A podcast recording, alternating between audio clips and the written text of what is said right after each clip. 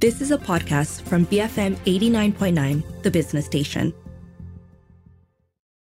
Hello and welcome to Health and Living with me, Lim Su An. You're listening to an episode of our Brainwave series, and as always, I'm joined by neurogeneticist Dr. Azlina Ahmad Annuar. How are you doing today, Dr. Azlina? I'm good, thank you. How are you, Suan? I'm good as well. Now, today we are joined by Dr. Chalystha Lee. She's an enteric neuroscientist, and our discussion today hopefully will shed more light on the role of the gut, um, particularly among people who have been diagnosed with um, autism spectrum disorder or ASD. So we'll be exploring exploring different aspects um, when it comes to this relationship. Thank you for joining us today, Chalystha. Thank you for having me. Now, um, Dr. Azlina, as you know as well, the gut-brain axis is something we've covered quite a bit on this series, mm-hmm. albeit um, albeit today we're doing it from a very different angle from what we've done in the past. Um, so I guess to start, you know, Chalystha, perhaps you can explain why the gut is often referred to as the second brain.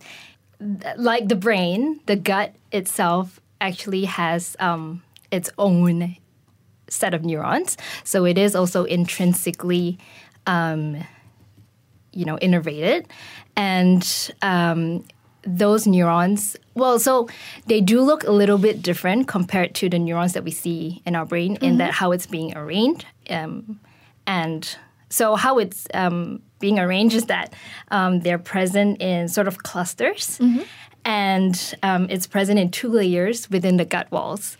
And so we call that the myenteric plexus and the submucosal plexus. And um, so these two layers of neurons, they um, essentially regulate gut motility and also gut uh, intestinal barrier function. So how the gut moves, as well as um, I guess sort of controlling what goes through the barrier um, and things like that.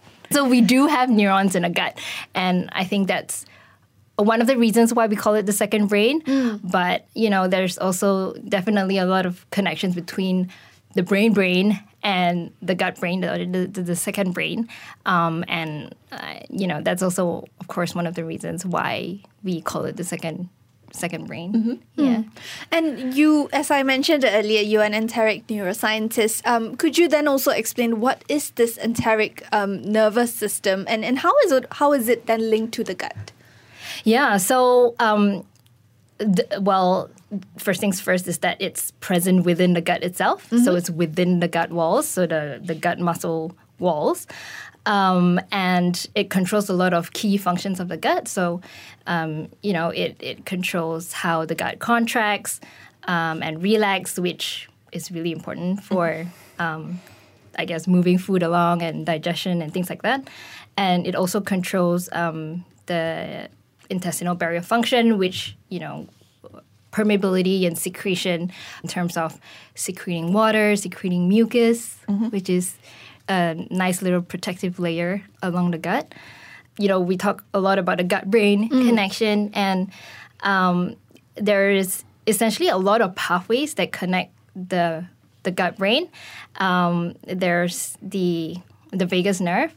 Um, there's also microbial metabolites, um, and the one thing that we focus on, um, I, I, guess the place where I did my PhD research, is the enteric nervous system, and and that um, essentially is, I guess, little chemicals like neuroimmune and neuroendocrine signaling chemicals mm-hmm. um, that then also contribute to that connection between the gut and the brain.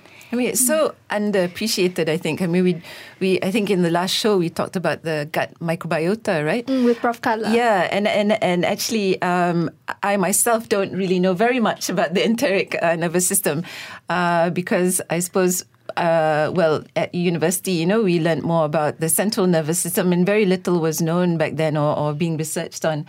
Uh, so um, the second brain, actually, you know, to me is for me now is really fascinating to mm. learn because to learn about because we we we know very little about it. I think, right? But you know, work that you know Chalystha and her team and other groups across the world, you know, are trying to understand a little bit more about how the enteric nervous system is sort of talking to the rest of the body, right? And and also in terms of immune system. Yeah, yeah. Yeah. Um, so it's it's pretty it's a pretty dynamic um, connection in that sense. So it, they they all don't work on its own. They are always talking to one another. And um, I'm not a microbiologist, so I, I can't talk much about the microbiome. Sure. But definitely, the enteric nervous system talks to the microbiome, talks to the immune system that is you know, within the gut walls.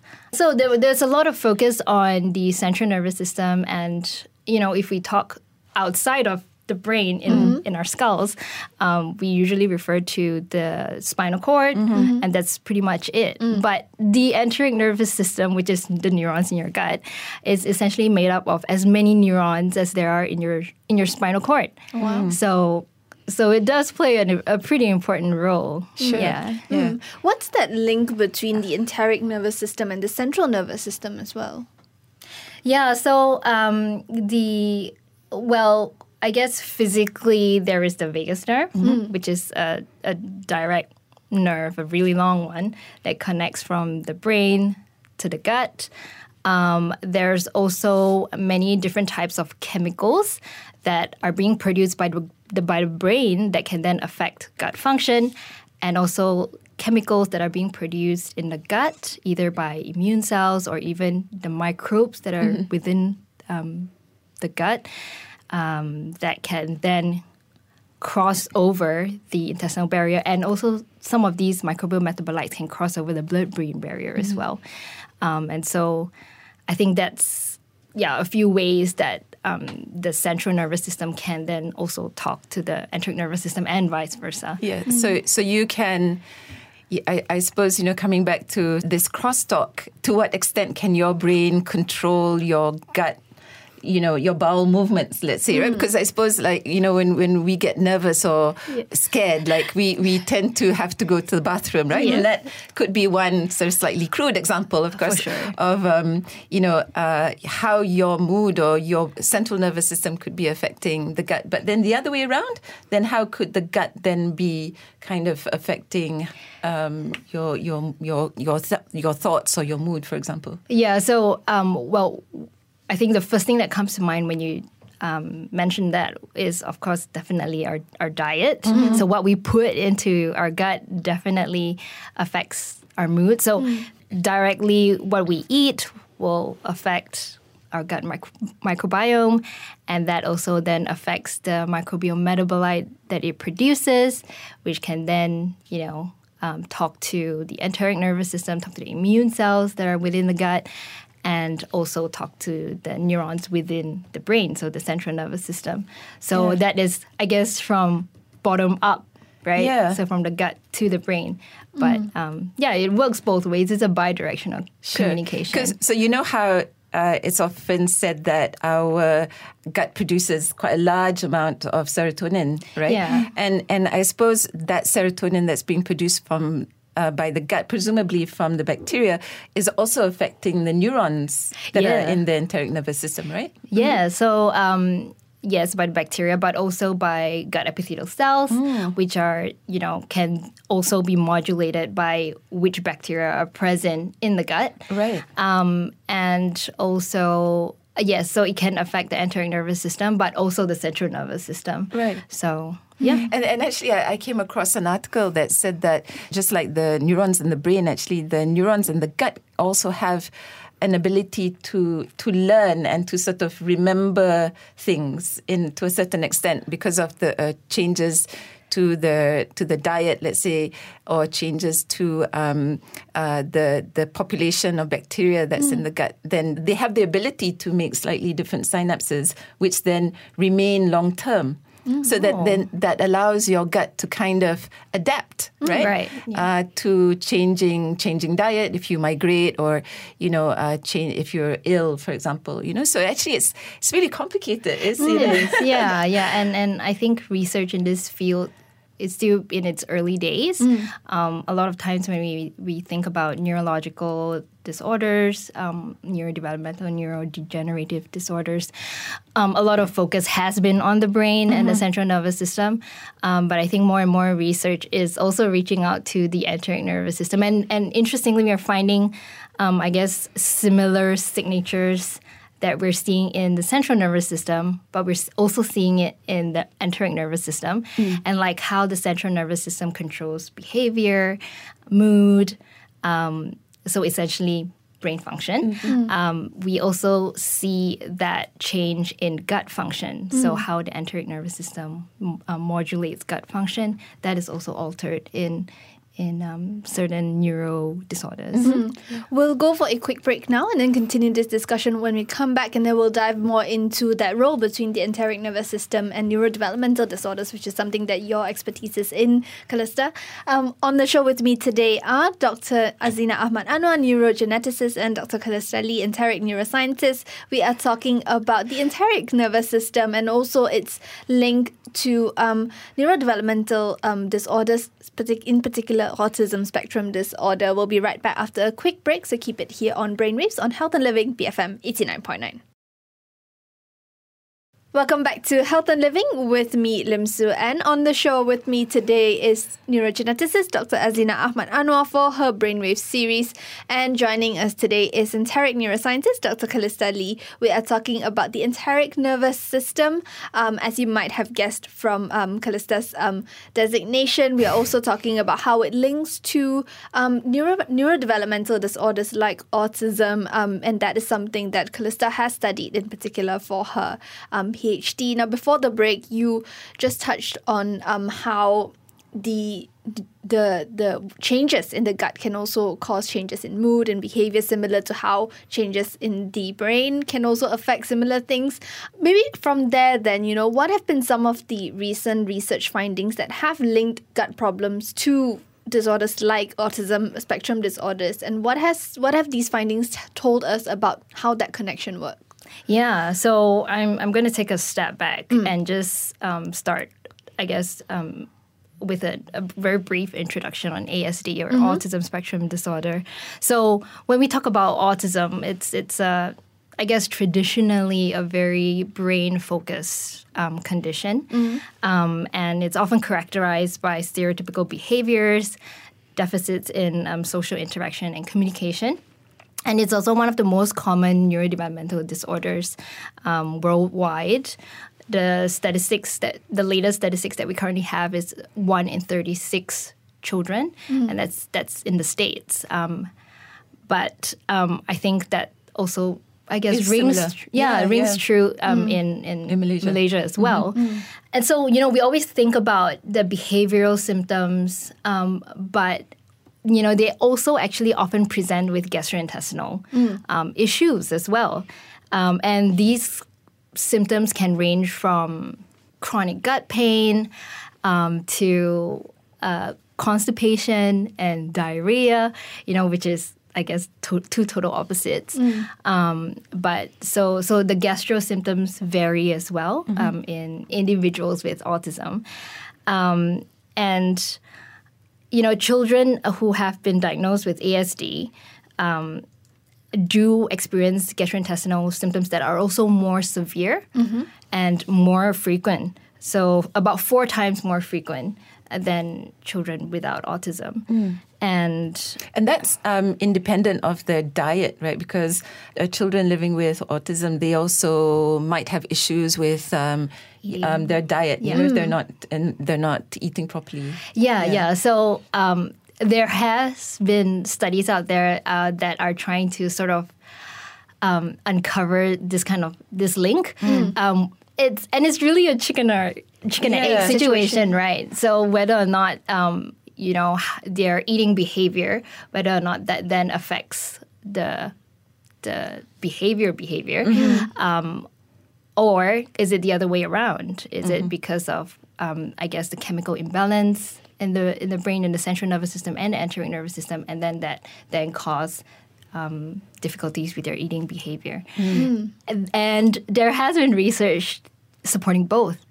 So back to um, individuals with autism and, and gastrointestinal problems, um, you know, these, these gastrointestinal symptoms also tend to strongly correlate with the behavioral symptoms. So, um, for example, like um, increased irri- irritability, um, anxiety, and social withdrawal. So, um, I think just going back to sort of brain behavior as well as gut function, so we can see almost a a direct correlation there.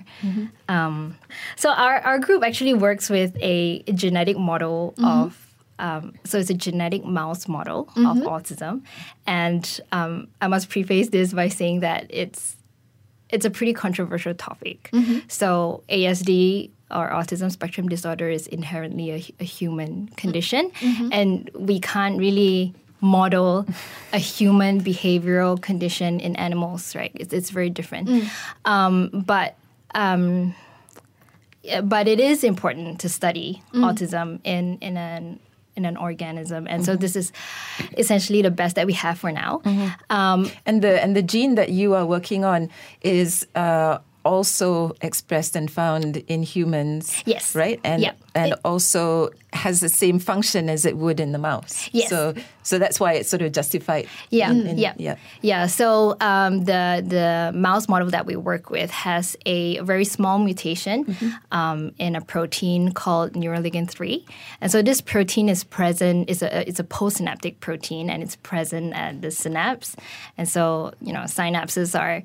Um, points of communication between neurons, and um, it's essentially a really small mutation, but because of that, um, there has been um, many studies that have validated this model um, in the brain. So you know, um, imbalance in the excitatory and inhibitory neurotransmission. So essentially, the, the brain isn't.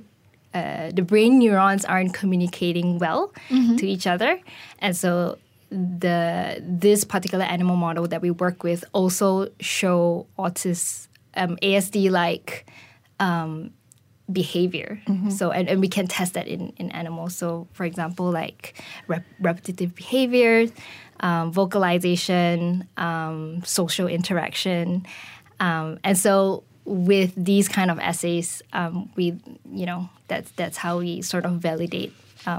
An ASD model, yeah. So the the the neuroligin three. Um, so I know the neuroligin in the central nervous system neurons. Um, it it um, partners with another protein, right, known as neurexin, and they, if you think of um, Velcro, right. So there's one. Um, the neurexin is on one uh, uh, one part of the synapse. So if you think back to your textbook, you know you have a picture of a synapse, and you have what's called the presynaptic terminal that has all the synaptic vesicles with neurotransmitters, and then and then when you get an, an action potential or an activation of that neuron, then the the uh, neurotransmitters are released into the synaptic cleft, and then it goes across to um, the receptors on the postsynaptic, right? So that synapse structure is really important to keep stable, and um, the neurexin and the neuroligin are really important because um, they're they're both kind of they they both act as you know the two bits of the Velcro, so they keep the synapse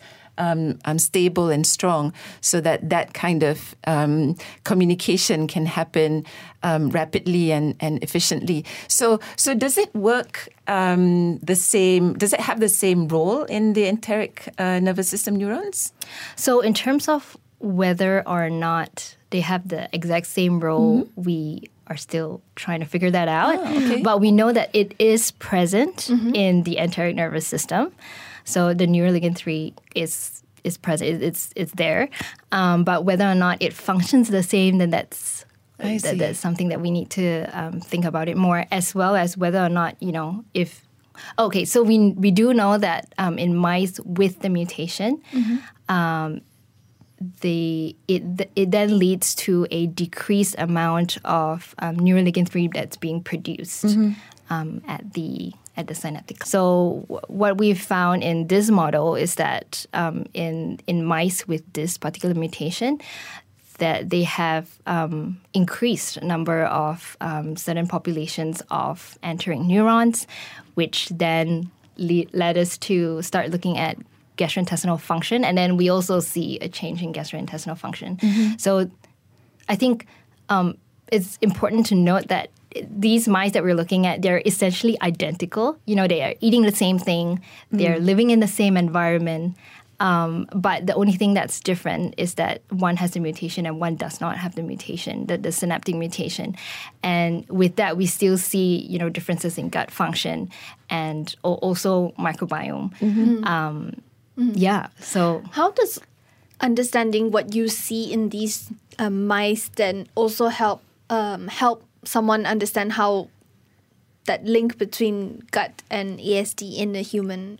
Yeah, so I think um, we ha- do perform assays like looking at gut motility. So I guess a very direct sort of. Um, How do you do that? Gut motility. Uh, So how how it contracts? Or? Yes, so how fast it contracts. I see. And there are many different ways to do it. So uh, Uh, I think one of the most common ways would be to uh, feed the mouse a certain dye, mm-hmm. and then after you know a certain amount of time, we look at how far the dye has traveled. I see. Or I guess the production of of the first dyed fecal pellet. Right. So that's one of the ways. But in our group, we tend to look at the entire gastrointestinal tract in a region specific manner. Mm-hmm. So what we do is that we chop up the regions and we place it in an organ bath. So we keep it nice and warm. Give it um, like a bathtub. yeah, essentially like a bathtub Yeah. bubbling with um, oxygen and carbon uh, carbon dioxide. And because of the enteric nervous system, because of the intrinsic innervation within the gut, Mm-hmm. these gut will stay alive for up to three hours. So a bit like the heart muscle then that it can kind of beat on its own even without even outside the body. Yeah, Ah, yeah, something like that. Um, but we know that it's because of the intrinsic enteric neurons that are controlling um, gut motility in, in this particular assay. So you so you cut them up and then you put them in all, all different bathtubs and then how do you actually measure the motility that you mentioned? Yeah, so we we essentially record it, and we have an in-house software that measures the um, the upper uh, boundary of the gut and the lower boundary of the gut. And so if it's closer together, that means it's contracted, and if it's um, further apart, and that means it's it's relaxed. I see. And then it then produces a spatial temporal heat map so that we can quantify um, motility. So, sorry, back to your question um, about how we can sort of link this to humans. Um, so, you know, when we look at motility and whether or not it has increased or decreased, so faster or slower motility, we can sort of think about that as uh, faster would be um, like diarrhea, where you know things move down the track faster and it's it doesn't get enough time to properly um, digest or be absorbed. Um, and slower motility would be something like constipation, yeah, um, where you know there's difficulty to move the uh, fecal matter down the gastrointestinal tracts. So that that's one function of the gut, so motility. And then of course there's also intestinal barrier function or permeability, which uh, you know we talk about things crossing over the gut. There's also assays for that. Um, So but- the, the, the, the mouse model uh, that you mentioned about Yeah. that has the mutation. Yeah. So that the reason why your group chose to work with that gene is because it's known that you can have mutations in that same gene that's linked to autism spectrum disorder, or or why why did uh, why did your group decide to work on that particular gene? So that's a really interesting question because we know. So the the reason why this model was first created was because the mutation was first found in two Swedish brothers um, who are both who were both diagnosed with um, autism spectrum disorder, and in their clinical notes, they've also noted down that they've experienced um, gut dysfunction, and we know that in general people who have been diagnosed with autism spectrum disorder also experience um, gut dysfunction or gut issues. And so that's why we went back to this particular model to sort of try to tease out um, how does the mutation then lead or also affect um, the gastrointestinal tract and gut function. Yep. Yeah. Why is it important that we try and understand this link between the gut um, and ASD? Because, as you said, right, in the past, a lot of the focus has been on the brain and ASD. It's a, it's a neurodevelopmental disorder. Um, how do you think better understanding of gut brain interactions can help people who are living with autism?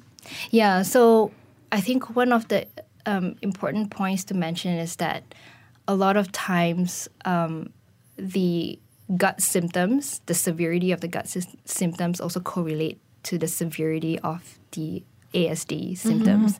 And so I think our goal um, of the field in general um, isn't to try to to treat ASD. Um, I think we have to be very careful about that. Um, but essentially, what we're trying to do is to, I guess, understand this connection on a in a on a mechanistic kind of level, so that we can try to target the gut symptoms, which can then help um, hopefully alleviate those symptoms um, and help also improve the behavioral uh, symptoms as well for essentially better quality of life for both the individual with autism and also their caregiver. Yeah. Um, you mentioned a bit about permeability. Um, I, I want to talk a bit about that. Um, Chalystha, like how does that also affect or affect individuals with E ASD?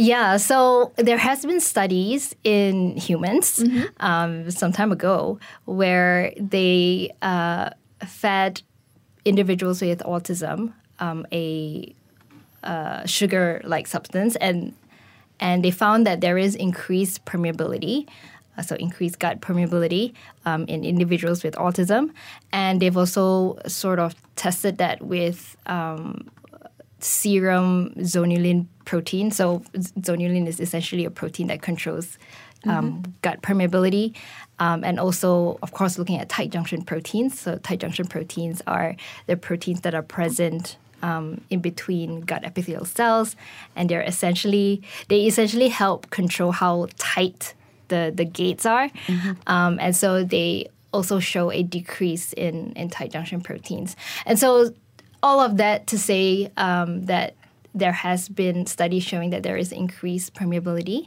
in um, individuals with autism, and then I think this was also mentioned in the previous episode where with increased permeability, then you have, I guess, more stuff uh, going through Nasty the barrier, stuff, yeah. nasty stuff, um, bacteria, and as well as bacterial associated metabolites um, that are not supposed to cross, and they're, they're now crossing. Um, and I guess what that happens then is that it can potentially trigger unwanted immune response. And there has also been studies out there showing that there's elevated cytokine levels in um, children with autism. And this is also associated with symptom severity. Um, and there are also studies showing that pro inflammatory cytokines um, correlate with certain key um, ASD associated bacterial populations and also gastrointestinal symptomology. So this is where this kind of leaky gut Yeah. uh, term came about, right? Yeah. Yeah. Mm, And that's Yeah. the colloquial term that That's the can colloquial yeah. term. yeah. Yes, it should be permeability. Leaky gut makes it. I think I, I- I get why people use it because yeah. it's easy for people yeah, to and then picture you what's can imagine. happening. You yeah. can imagine what's happening. Yeah, it's a, like a, so it's kind of like a slow drip of a pipe, right? Yeah. like a broken pipe. Yeah. That's sort of Yeah. leaking and kind of affecting, making the walls really damp. And, in this case, it's sort of spreading all that nasty stuff across throughout your brain where, when it shouldn't be. Um, and, and, and coming back to like ASD being a, a neurodevelopmental condition, so um, the so the the a child is is born with with autism, right? And so then that would mean that the enteric nervous system would also have been wired differently, or is that already? Because I suppose like we often think of it's because of you know um, you know we spoke about this a diet and then it's affecting the gut microbiota and then it's sort of that is a knock on effect but actually maybe from the start there was already a problem right? Yeah, so we're back to the chicken and egg Yeah. situation, Which, right? which comes first? Yeah, Yeah. yeah. I and- mean and- it all adds up you know, Exactly. Yeah. So you know, it's likely not a you know one or the other kind of thing, and it's probably both, right? So um, they could be born with a um, autism associated mutation, which then you know puts them at a higher risk of um, gastrointestinal uh, related issues as well. All of this said, right? It sounds like there's a lot that we don't know. There's a lot we're unsure of. What is the most challenging part of studying this area of looking at the link between the enteric nervous system and autism? I think um, first and foremost, um, autism is a is a spectrum disorder. You know that saying of like. Uh, when you've met one person with autism, you've met one person with autism, um, and so it is really hard to, I guess, sort of um, have look at it in a, in a one solution kind of um, mentality, and you know we, we see that in behavioral issues um, that it's a spectrum, and, and I, th- I I think that that also is true for gastrointestinal issues. It's a spectrum as well.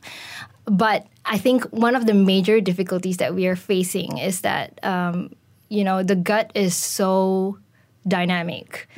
It it um, so first and foremost, it's it's such a long tube from the mouth um, all the way to the anus, and it, it differs so much along that The way- tube. yeah. yeah. So in terms of the enteric nervous system, the neurons are different. Um, in terms of density and what kind of neurons are there, Uh, the immune system is different. The function, of course, is different, um, and also the microbes. Right, the microbes are also different.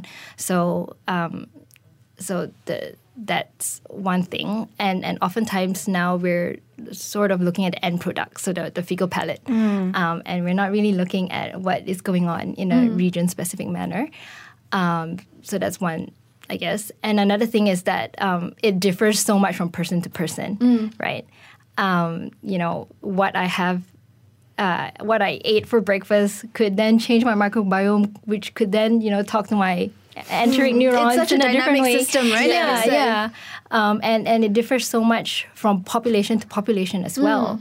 So I think a lot of these studies, um, while there are very exciting um, findings that are coming out, I think we have to be very careful about, I guess, also um, applying them in a in a blanket sort of manner because you know there's so many things that that are different in our gut. Just on an individual individual basis. Mm, I mean, speaking of populations, I mean, if you look at different communities, people eat different food, and we were Exactly. talking about how what we eat also influences our microbiome, and then For that sure. whole then That's that, that right. whole knock-on effect down. Yeah. Yeah, I mean, and, and I, I suppose in terms of you know when when you in terms of research when you're actually trying to when you do your study mm. on this population in Malaysia and then you try to see well what did other studies find did they find the same thing it might and maybe you you you find that actually their findings differ from Yeah. yours right Yeah. and it, theirs could be right and yours could be right you know because it's it's the diet as well Yeah. as the bacteria that's there so it's mm. really um, but that typically in science you know you look for validation from Yeah. other studies and whether or not other people found the same thing as Yeah. you did which is of course very important but um, in this case it's sort of a little bit more complicated For right sure, and, yeah. and and the and sort of the research needs to be more rigorous in that sense Yeah. uh, per study. Yes, yeah, yeah, within the study itself. But I think that is also what makes this field of research so cool because then we can start looking at how different populations um, do things and how that, that then affects their um, gut microbiota and as well as gut function. And I think that's why there's so much studies nowadays about the different types of foods from different cultures and and how that's beneficial to us. So you know things like kimchi and like All the fermented foods, Yeah, yeah. and even like the Mediterranean diet. You know, more and more um, research about that is coming out. So really, this is a field that there's endless research possibilities. Yeah,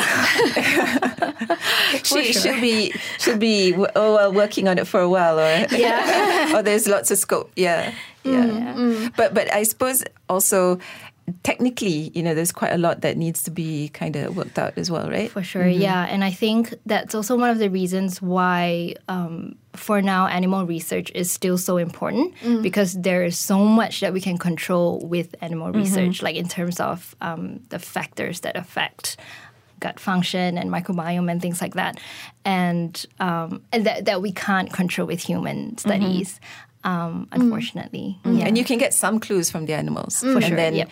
then you start to look at humans, but Next. with, with understanding that it's not going to tell you the full story. Yeah, yeah. but some clues. I mean, all of this said, you know, I guess to wrap up our conversation, I mean, have there been anything promising from the results, from the research that we've seen so far that can help um, individuals with ASD and their caregivers, especially when it comes to their gastrointestinal issues? Yeah, so there's some some pretty um, exciting stuff uh, that are that is in the clinical trial pipelines. So you have things from as extreme as fecal microbiota transplants. Um, calling that extreme. It is. it, it is pretty extreme. Um, yeah, so and that's essentially um, wiping out a person's current microbiota and then uh, colonizing uh, their gut with a new or healthy um, microbiota, and um, so that there's studies on that in within the um, ASD population, um, but that's very new. Um, and then there's also other studies where we are looking at microbial derived metabolites. So, metabolites are essentially byproducts or products um, of uh, bacterial metabolism. And they can cross the intestinal barrier. They can cross, some of them can cross the blood brain barrier as well.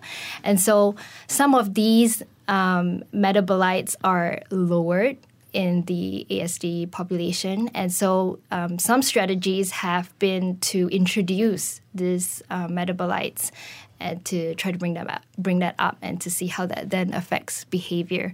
So um, a lot of exciting research, but um, I think at the moment it's it's all still pretty new. Um, yeah. So currently, if someone wanted to do something, that it'd still be about kind of maintaining a good diet, because the idea Yeah. would be then to get a good, he- good healthy A population mix of, of um, yeah. microbiota, Yeah. which then would benefit the enteric nervous system, right? Yeah, yeah, yeah, And and like you know, not to be a Debbie Downer, but and and I think you know, oftentimes we want one definitive answer to things, but we always have to go back to the basics. And and the thing is that it is really important to have a good diet, a well balanced diet. And, and try to diversify your diet. So try to make sure that you're introducing various types of nutrients and fiber. That's really important, um, and that also contributes to a uh, diverse gut microbiota, which would then also, you know, make your enteric neurons very happy. Um, and yeah. Yeah. Happy enteric neurons. That's what. That's the message That's we're the leaving for. aim. yes. Thank you both so much for joining me today. Thanks. Thank Anne. you. I've been speaking to neurogeneticist Dr. Azlina Ahmad Annuar and enteric neuroscientist Dr. Chalystha Lee on this episode of Brainwaves. I'm Lim Suan, and this has been Health and Living, BFM 89.9. You have been listening to a podcast from BFM 89.9, the business station. For more stories of the same kind, download the BFM app.